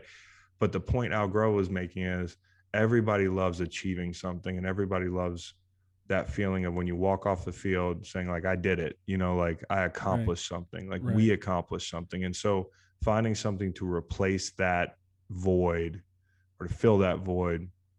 That's kind of podcasting for me, honestly. Like I'm social. Um, so I like talking to my buddies. Right. Uh, the grind of studying it keeps me involved in the game just enough. Right. I'm not psychotic like Biscuit, you know, like where I want to go coach college football. You don't. You, know, you don't want to. Like, you don't want to. You don't want to be Coach Chris. Come on, man. No, and you're not man. you're not Dan Orlovsky like breaking down the all 22 for 24 hours. Listen, and I could do it, but it just doesn't take as long to break down all 22 on, on D line. Like so, I think the big thing is the podcast allows me to have fun. Like we let our hair down big time. Like we talk about anything, and most right. people probably. If they're a Virginia fan, when they pop on our podcast, they're like, "Man, this guy turns out this guy cusses a lot. He, he how dare he cuss? How dare you?" He's kind of a he's kind of a low life in a lot of ways but um it's a it's an authentic podcast. I just didn't want if I was gonna get involved in media, one, I didn't want to be on TV because huh, I just don't want to. I like the anonymity of podcasting, right? Um, yeah. and two, I don't want to be told what to do anymore. So yeah. me doing my own podcast is pretty nice, and and I don't have to wear a suit. Yeah, you don't. Yeah, and you don't have to talk in that specific cadence that everybody on TV uses, where they're yes. like, when when you talk about a guy like so and so, you know, they do. And I and I went through that, Justin, where it was like, for months, I was, uh, you know, like when I say finding your voice, you're not finding your voice like who you are, because like, right, I know who I am, I know what my voice is, but you try to fit who you are to like fit an industry norm and you'll listen to yourself sometimes and if you didn't hate your voice enough you're like why are you trying to sound like a radio guy? Why are you trying to sound like a play-by-play guy? You know like it's a podcast you right, know and then yeah. there was there's phases where i wanted to make it like a tv show and it was all overly segmented.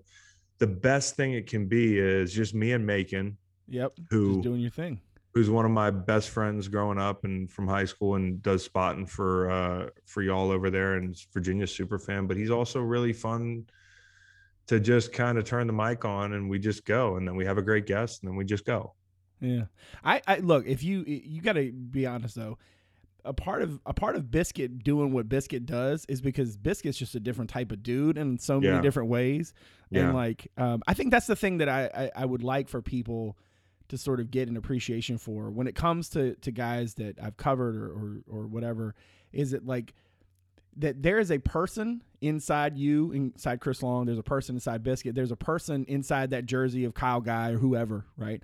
And I thought when Kyle came out and sort of talked about the mental health side of, of yeah. everything after UMBC, and certainly I think you've done that too a lot with you know talking about sort of the injury aspect of football and guys having to deal with you know so much more than what any fan has any idea about. You know your day to day life. You know we're not talking about like just a few hours on a Sunday, right? This is your life. You know what I mean?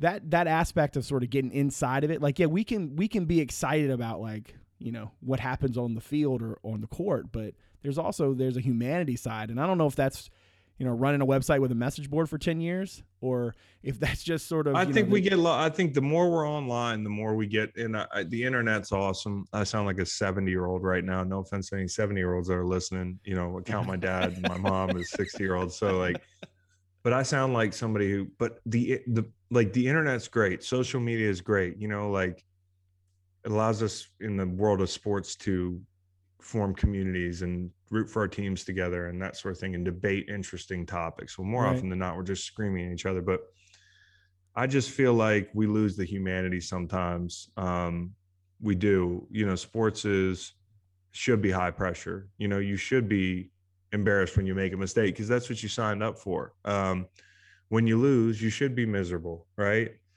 but I do think that at times I can get frustrated with when I watch a player in the NFL who doesn't pan out or somebody who, you know, gets hurt a bunch or who's just not very good. You know, it he kind of has to live the rest of his life eh, with a lot of people coming up to him and the first thing they think of is that football player, not that person. Yeah, right, right. And I think what's so interesting is,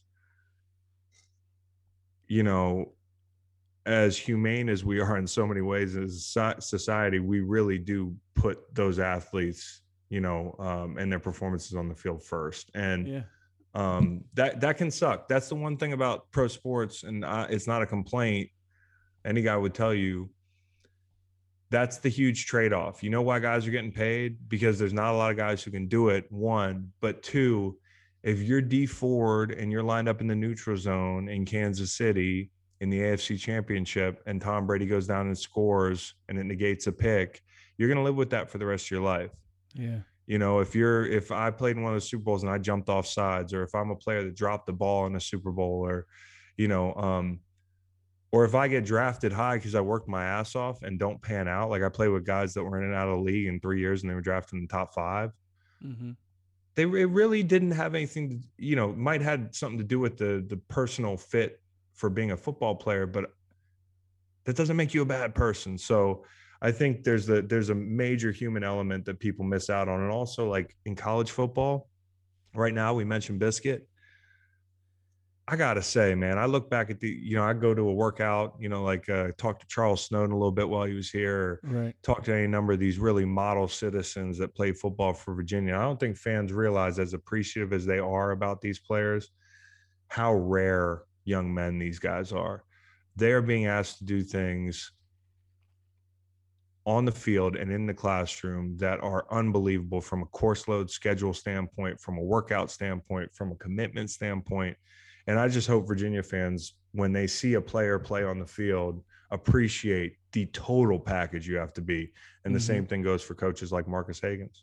Yeah. Yeah. I mean, and then you throw the pandemic on top of that. You know, you're oh. talking about people losing their humanity, and you see people like on Twitter yesterday, I was like, you guys got to slow it down with like dunking on these teams for getting positives. Yeah. And then obviously today it kind of came back around. But oh yeah, we we had uh it's like what the hell's wrong? We had Mark you? Titus and Tate. We had Tate and Titus on Titus and Tate. Uh that's how they prefer it yesterday. And we were all dogging Duke, but we were like, man, in the back of our heads, we were like, we shouldn't dog them about the COVID thing because that can happen to any team. And and also like this year, you're talking about um like last fall what these guys had to go through they were, they were basically one, in prison, paid dude. to do this yeah, stuff exactly. and, and that huh? I was, I was saying that they they were basically it felt like to them I think that they were in prison right? Like they couldn't go and do anything. They couldn't hang out with their friends. You know it was basically just nothing but sit around and wait for the next thing you know what I mean? and then one week yeah and they were happy Tallahassee and got a game canceled and they were happy to do it. They went down to Tallahassee and turned right around but they they were happy to do it. And also what they did whether people haven't really thought this through or not is they gave us a source of entertainment to get, that kept us yeah. sane and they that we desperately needed. Yeah. yeah. seriously. Seriously. Yeah. all right chris i'm gonna get you out here on this one. Um, you mentioned no uva fans we're talking about fandom and such. I'm curious about you know you came full circle right? So you were a hometown kid played at the hometown school you went through your obviously your professional career. Now you get to be a fan right? You're you know you're out there supporting the who's as much as anybody you were front and center for the national championship game up in Minneapolis. Um, I think you, didn't you even get on the cover of of that? Like, weren't you? so the, the, yeah. So the weren't you like on the cover? Is, yeah, me and um, somebody dropped me off of Sports Illustrated a couple weeks after the game, and uh, they said, "Man, you, you really got to have one of these." One, and I was like, "Man, I know. Get me like ten of them." They were like, "No, you really need to have five ten of these." you had no idea, huh? And and it was me, Tom Santi and Heath uh-huh. Miller um, up there, and a, a, group of us went up, including John Phillips, and you know, including Macon, who was working yeah, for the right. for the team, and it was just an all time classic night, man. To to be there. Listen, we've been there for the good nights. Yep. We've also been there for the bad nights, and I yeah. think that's the difference. I don't want to be the guy that just shows up, you know, national championship or or you know when we regained the Commonwealth Cup two years ago. Those are highlights, but I can tell you 50 times where I was on the road in the NFL on a Saturday and they didn't have the damn game on TV and I had to get on some weird site or go to some weird sports bar and sit there alone, you know, um, and watch like Virginia, Maryland, and my buddy Nate Collins get a pick six in the rain. Yeah. Like I have all these memories of of games where we fell short too, or when nobody was watching, and so it, it feels good to be a Virginia fan right now because things are, you know, we things are turning around. You uh you mentioned um you know being there for the for the good and the bad. Um I want to know what that moment was like for you to watch them beat Tech. I mean, Whew. maybe you know, g- given you know, sort of like the the uh, and not everybody, uh, you know, this is a shock to UVA fans. Not everybody hates Virginia Tech at the same level that all UVA fans do, but I Mhm. think pretty much every UVA fan has some level of hate for Virginia Tech somewhere in there. What was it like for you to watch those kids to to do that? What was it like for you? Well, number one, uh, I never beat Tech, obviously. So I was in the middle of that 15 year period. In fact, I think our freshman year was the first of the uh, the 15 or so years that they held the cup. So the release, the relief of the streak is over was monumental because, like I said, of all the like, I can take a loss in the NFL like because I busted my ass. I had full control over my circumstance. Um, and at the end of the day, you got to have a short memory. I cannot take a, a Virginia football loss. I cannot take a Virginia basketball loss. I sat in various places for the better part of those 10, 11 years I was in the NFL. And every year, this could be the year, this could be the year, this could be the year. We just could not get over the hump. And I do think there was a major mental aspect to it. So, you know, a guy like Bryce Perkins, lat, you know, not two years ago, he's going to go down as one of the most productive players in Virginia history. And so I put him up there as one of the best players in Virginia history, even in a, a small sample size. But you could make a case for being one of the most important um, Virginia athletes of all time. If Absolutely. you take into account what he did, and if you take into account that 15 year period, it was like an elephant on Mhm. everybody's back. And I know there were more guys, shout out to like Mandy Alonso making that play on the goal line um, and that sort of thing. But Bryce Perkins put that team on his back all year long and was tough. He was a consummate Virginia football player. And so to be there in person, I'll never forget it. It felt like we won because Lord knows that's the closest I'll ever get to beating Tech. Yeah. The thing um, is, you only get one day a year to fix it, right? Like, yeah, that's right. You know, it's like you get one chance. You don't get like you, you have to wait. So how do you go about days. fixating on it? You know, like because Bronco does the thing with the clock. You know, I'm sure some coaches say it's just another game, but they've leaned fully into it, and I don't mind that either. But then you know, you got to beat Tech.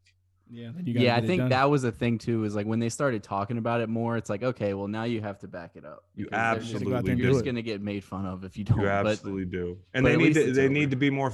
They, they need to show up next year because you know last year I, I just I felt like you know that when you when you get beat by Tech, you get beat by Tech, but when you get beat by Tech and and it didn't have to be that ugly, and right. you Yeah. were you were competitive, and you show up like that, like they got to be better next year. and UVA had the better team. Like they were just Yeah. and they just didn't play on the day, you know. But Yeah. Tech played, and that's the one thing I always respect about Tech is Tech plays. And so I know some people don't want to hear, you know, like Tech compliments ever, ever at all. Like Macon, if I compliment Tech, he wants to vomit. I'm like, listen, did you lose to Virginia Tech four years in a row? Because I did, and I'm just telling you, we have to elevate our level um, to just to just lock this state up. Because as you can see, they don't go away. I mean, we've Right. noticed it just watching them warm up. Like Yeah, don't go Brad, away. You can Brad see- has said yeah. it. You're like, yeah, these guys are not gonna. They're just, just- it's like just roll different. Over. the way that they handle it on the field, you can see it. You can see it in the, how the urgency, the, just in the way that their their their energy is like on pregame. You can see it. For And we years got to and be years, that you way. see We it. yeah, we that's the have to thing. hate, we have to hate them as much as they resent us. Yep, You know, um, and that's the players, right? I mean, me, the fan, I have the luxury of saying I don't hate these guys so much. I just I just don't like them. I'm not going to waste energy hating them. But like when you play on that field, you have to, and and and they gotta they gotta bring energy next year when they play them. All right, I said last question. I lied. I want to talk to you a little bit about Waterboys. Um, Yeah. I don't. I, I think it's really cool, just as somebody who covers UVA and who has grown up in Virginia, to see so many different, you know, places where UVA people are involved, right? Um, Mhm. And that it, you know, I, I'm just I'm curious to you as you look at where Waterboys is now. Did you ever dream that it could be? You know, you guys just you know obviously spreading out into different um, arenas, different sports and stuff. Yeah. Did you ever have an idea that it could do what it's already done at this point?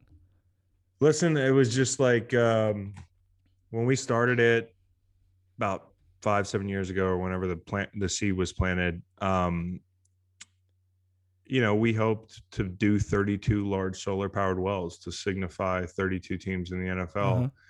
The fact that we are nearing 100 wells um, in the ground at this point and half a million people served, like, it's just beyond my wildest dreams. But the fact that we have,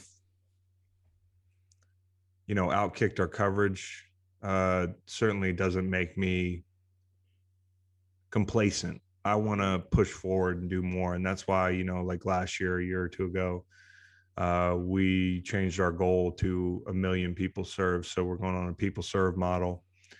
And we're not just working in East Africa. A lot of people see our graphics and see what we do um, there. And the need is the most dire there. It's the, it's the, you know, of all the places we work, it is. Um, we are also working domestically. We've done projects in Virginia at this point. You know, we just did a project in Texas. We're working in rural America. Water is an issue here in our country. Mm-hmm. Uh, we're also working on Navajo Nation, where you know if you're an indigenous person in this country, you have 17 times the chance of encountering an issue with clean water um, than we do, and if you're a person of color, two and a half times that chance. So. No matter where you look, water is an issue. And the reason I am drawn to it as a cause is the most efficient way to change the world. You know where your, your money's going, you know how many people are going to be helped by that by that donation you know that you know um, one well is going to cost fifty thousand dollars, but it's going to serve a generation of up to seventy five hundred people with the gift of clean water. And so, life is hard enough when you're hydrated. Right. I joke a lot about Yeah, you hydration.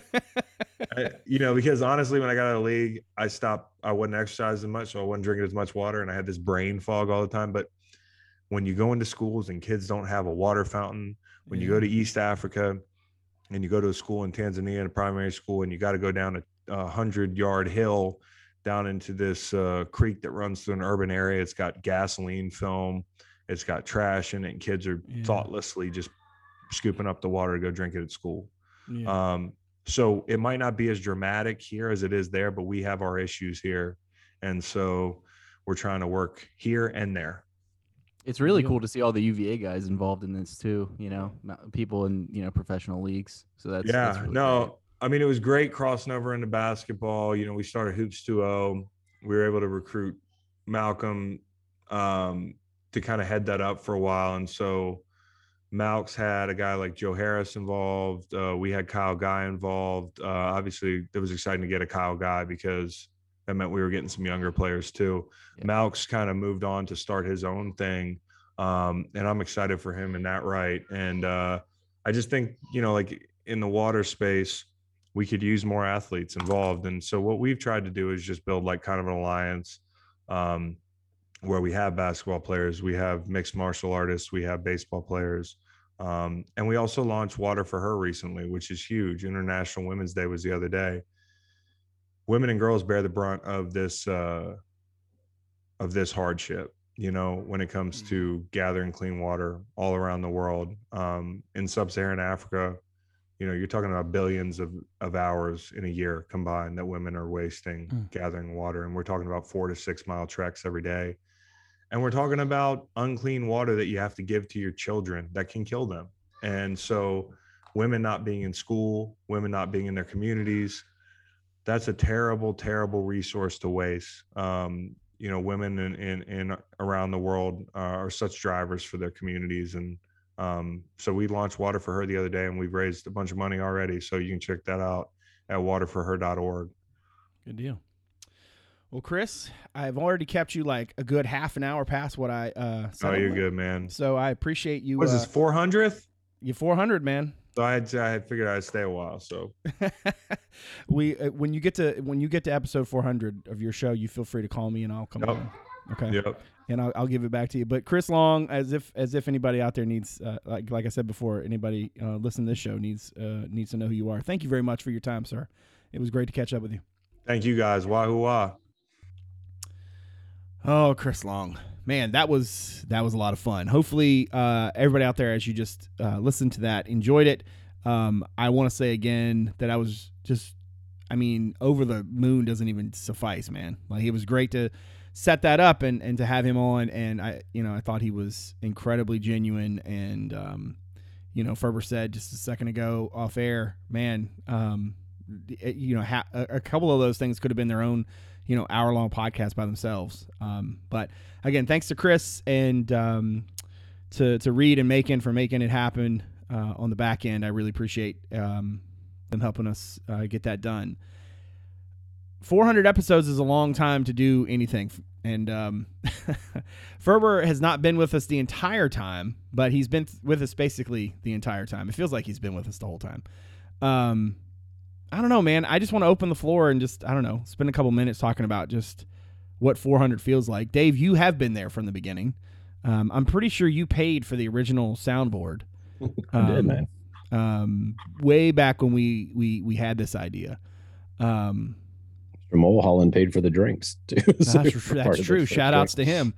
Um, what's the Dave? What's the podcast mean to you? Uh, a reason for me to come home early on Wednesday nights. I don't know. I mean, uh, it's, it's been fun, man. Like, you know, it's certain. I, mean, I'm sure you're the same way. Like, I missed the when it first started. We were all in Richmond and able to do it in person. That was fun. Um, obviously, life changes, and I'm up in the valley. You're in Richmond. Ferber's in places unknown. Um, you know, it's been it's been fun, man. Just like when we first started, I think the reason we started it was obviously it was kind of a you know a, a new media form, right? Like podcasts were starting to become a thing, and we figured out we could do one. And you know, Virginia was coming off the the Peach Bowl, um, so spring practice after the Peach Bowl. It looked like Mike London had the football program. It, like basketball was trending, but we didn't know what it was going to become. But you know, we started the podcast because of football. Like we, you know, it's football recruiting and and um, yeah, obviously we're going to talk about sports, but it, if football hadn't been going so well, I don't know if the desire would have been there. Um, and that certainly Yeah. changed not long after we started it. And we've ridden some lows and some highs. We've seen a coaching change and we started after the coaching change in basketball. We saw, you know, Mike lose his job and, you know, Bronco come in and uh, we've seen, we've been able to kind of chronicle the entire rise of, of the Tony Bennett era. So it's been fun. I uh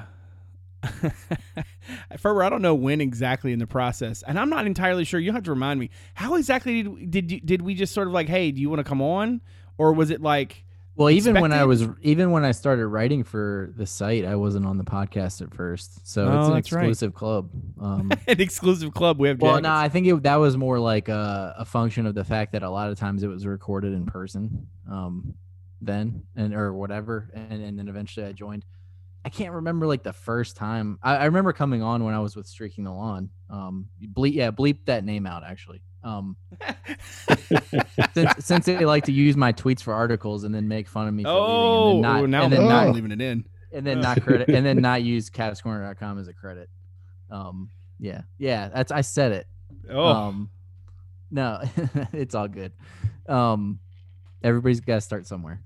Um, but yeah, I mean, I think I think that you know it's been fun. I was thinking about this earlier actually, and there there's a lot of times, especially this summer during the pandemic, where we just didn't have a lot to talk about. Where like I'm working, and you look up and you're like, oh man, I got a podcast. I got to do all this other stuff before we record. Um, and then you get you start talking, and it's like you're having a good time doing it. Like you know what I mean? Um, like even if it's like not the easiest to- you know subject to talk about or the you know things aren't going great it's still good to like get the thoughts out it's kind of cathartic um Yeah. but yeah i mean it i gave me a sense of normalcy. You know what I mean? especially when we had something like kind of weird to talk about um we're like hey like the football team's not doing well or something even more serious than that or you know the, after the umbc loss I, I think about it. I was thinking about this earlier, and and it's interesting because like you think about things that happen um in sports or whatever in life, um, and and you kind of think like, what was I thinking at the time, or like what how did it feel? Um, like our national championship podcast is like it's like in carbon you know what i mean like Yeah. we could always go back and like look at it um and and I, honestly one of the coolest things that you know has happened especially over the past two years with the national championship and everything is that i i realized that um and i don't really mean this but i always kind of thought we were just talking into the void um Yeah. and, and it's cool when you realize that people actually like do listen and it's also kind of scary because you're like people actually like think Yeah. that what we have to say is like worth talking like listening to yeah. and, on Spoiler their like morning yeah. run or in the car or whatever um, but Yeah. i do appreciate that and it's been cool to sort of like get to know some people that listen to the show and and um you know talk about that kind of stuff Yeah, I mean, yeah, that's yeah, I mean that's well, not not to step on your Brad, but yeah, Yeah, go ahead. Um, the uh, you know, 400 episodes. I, my guess is I've probably been on at least 350 of them, if not more. Um, I know Brad's been on, I think all 400.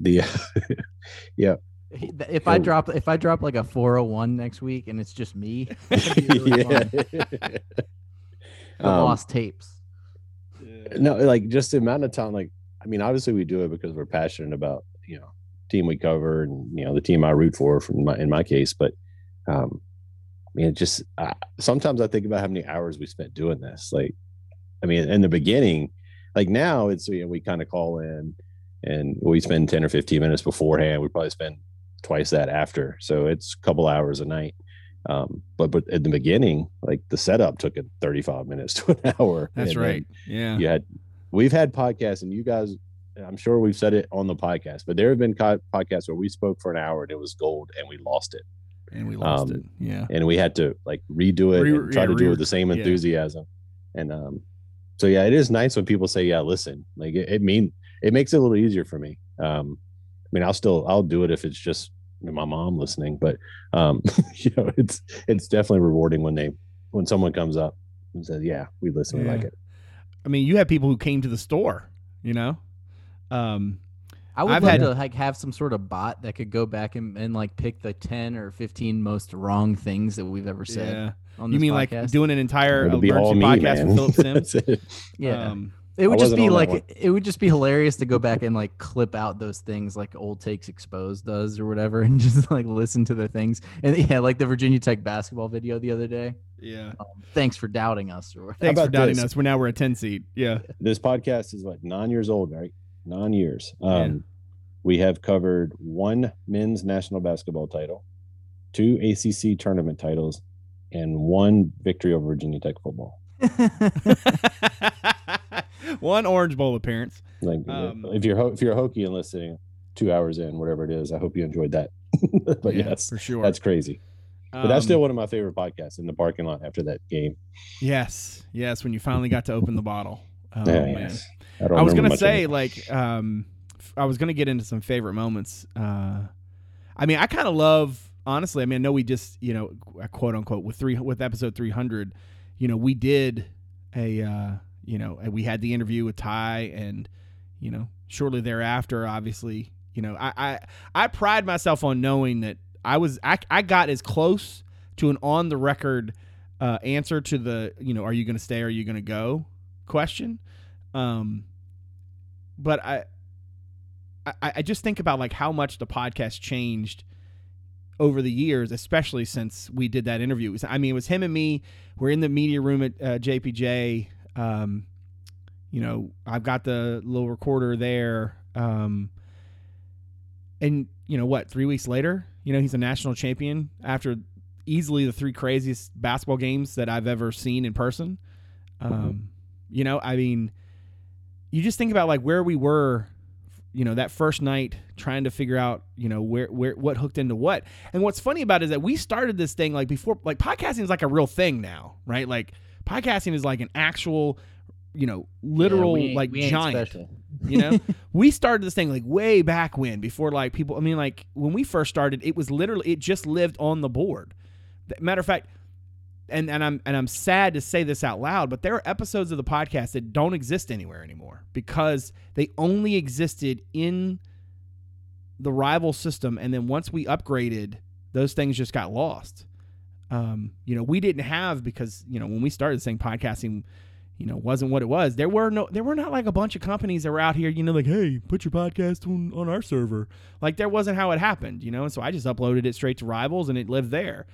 Um, it's pretty cool though now to to look back and see like, you know, how far you know we've come from not just like the days of talking about really crappy football and and and you know coaching searches and whatnot, but also too like you know the technology. Dave's talking about like we've we've had whole podcasts lost. I mean, y'all don't know how much stress a podcast getting lost is, and it's happened more than once. But now it's like. Um, you know, we did that Chris Long interview. It's funny how like the thing doesn't change because immediately after well, we, we stopped, I went to make sure that the file worked just because well, I didn't want to lose it. It was that good.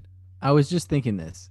So like maybe it would have made sense then. But like okay, for episode 1 of this podcast, if I had told you that for episode 400 you were going to interview Chris Long about his podcast, that yeah, that's insane. Yeah, that Chris would, Long wasn't even a player. Then. Yeah, imagine. No, yeah, no, I mean, yeah, he was. I mean, he was already graduated, but yeah, he wasn't he even was a star. Yeah, he wasn't. But he was playing. He was playing for the St. Louis Rams. Yeah, he was doing which isn't Rams. a thing anymore. Yeah. But I mean, like, yeah, like it, imagine being like, yeah, we're going to talk to him about his podcast.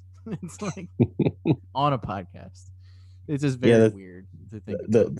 the length has been going on. I think it's accentuated by two facts for me. Like you know, we've said it many times in the past, but you know, Mo Senior, Mo Canady Senior was with us at this. Oh yeah, that's right. One. And you know, now his son is what four or five years in the league. Yeah, that's um, right. Obviously, yeah. he set out last year, but yeah, with the Cowboys now, and in the league. And then if you think back to like the tailgates when we started hanging out as the podcast started, like we had Kai and Malachi hanging out with us who were in fourth and fifth grade. And Malachi is signed with Virginia now. Like, yes. Okay, that's a really good point. Y'all, yeah. the podcast is so old that it, that kids who used to come hang out at I the think tailgate he was fifth grade. Yeah. have now have now signed on to play at UVA. That is wild. that is wild. My gosh, I had not thought about that. All right, um, it's funny how like I don't remember like every show, and if I were to pull up like the podcast app and like scroll to one, I'm sure I would remember some vaguely, you know, what was happening. What's funny is that like all the big ones we were talking earlier, like because we we figured with the Chris Long interview, like this one was going to be super long, um, no pun intended, and um, Dave was like, "Oh, you know, our longest one had to have been, you know, after the." But it, it's funny how like our preseason prediction podcast is the longest one we've done, and it's like you know up until now. Um, but it's like the ones that stand out are not just the ones, you know, like Ferber said before, like you would kind of get on and start talking, and next thing you know, you're like, "Oh man, that was really good," even if you didn't have anything to talk about. Like it makes sense if like in season, it's really easy because you you've got a game to talk about that you just saw, you've got a matchup that's coming up that you can preview. There's a whole lot of that's there's that's easy. It's the off season, and man, when they shut down the ACC tournament last year, I mean, you know, after a while, I was like, all right, what am I going to talk about for months and months and months, right? Um, yeah, how did we do a show like every week? we did, and it was good. That's the thing. I mean, uh, but like that's the thing is it like, the, and I'm not gonna like stand up here and say like, hey, our show is great because I I don't think that that's anything anybody really wants to hear. But I will say that like we've gotten really good at being able to there's a there's a certain cadence to it, right? To talk about your opinions in a way that folks seem to be able to process and enjoy. Um, that's not something I, look what I'm trying to get to here in one one way is that I, I, I think it's 400 is a lot of episodes to do anything, but I mean I think we've gotten better with time. And then two, I just want to say a shout out to you guys for all you do um, I don't think I get through that pandemic from a content standpoint, from like a sanity standpoint, if we're not having this show every week. This thing helped me in ways you dudes will never understand. Um, it's not. I don't think it's uh, you know. I don't think it's a rock. It's rocket science. Is like nobody's making a whole bunch of money off this thing. You know what I mean? And I'm the one who because I'm the you know one runs the site. Like I'm the one who who gains the most from you guys giving your time like this, and I just want to say that I appreciate it more than I than I know how to say, um, especially this last year. I don't know how I get through it without you. Just gonna throw that out there. We appreciate it, man. Like it, you know, it's been a long year for everyone. Um, I mean, there were parts in April and May where like the only hour I wasn't drinking was the hour I was doing the podcast. Um, so yeah, it was a, it was a long year. Um, yeah, the normalcy is, is definitely was definitely something we leaned on. Um, it, it's the podcast is way easier during the season, but in some ways it's more fun outside the season because we can just kind of, you know, you don't have to spend time analyzing or predicting. It's just scatter shooting on, on what's going on, right? Like it's uh I've always enjoyed it. Like the off season, at times it can be a little monotonous, especially when your off season is extended by multiple weeks because of COVID. Um, but yeah, it, it, certainly was something to do, and hopefully people enjoyed it during that time. But um, yeah, I, would like to think it's something we're going to keep doing for a while. I mean, nine years, I don't see a point in stopping it yet. Um, it, it is definitely easier when Virginia's got good programs, and we've been pretty blessed to have that the last few years. But um, I mean, it's probably juicier when they don't. But I don't really want to get back to that point. Seriously. Um, yeah, stay tuned to episode 500 where we have on. Someone who we don't even know yet. Oh man, Brad, you're gonna have to bl- you're gonna have to drop that name. oh yeah. Um. Well, man, that would. Uh, I'm I'm I'm I'm currently sitting here somewhat in, in in shock, trying to think like who who do I go to in hundred episodes to try to one up Chris Long. Um, that is not an invitation to email me, people.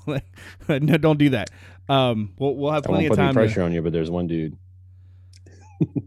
Um, he's um, busy this weekend. Yeah, he's a little. Yeah, he's got some stuff.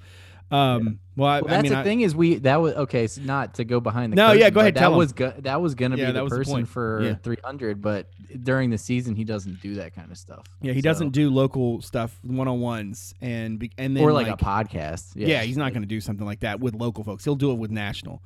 Um, but and then it was funny because like two weeks later he was on some like faith based podcast and we were like, what the hell? yes, no that's what we did to the faith based podcast. Yeah, yeah, exactly. Yeah, I guess that was wrong. yeah.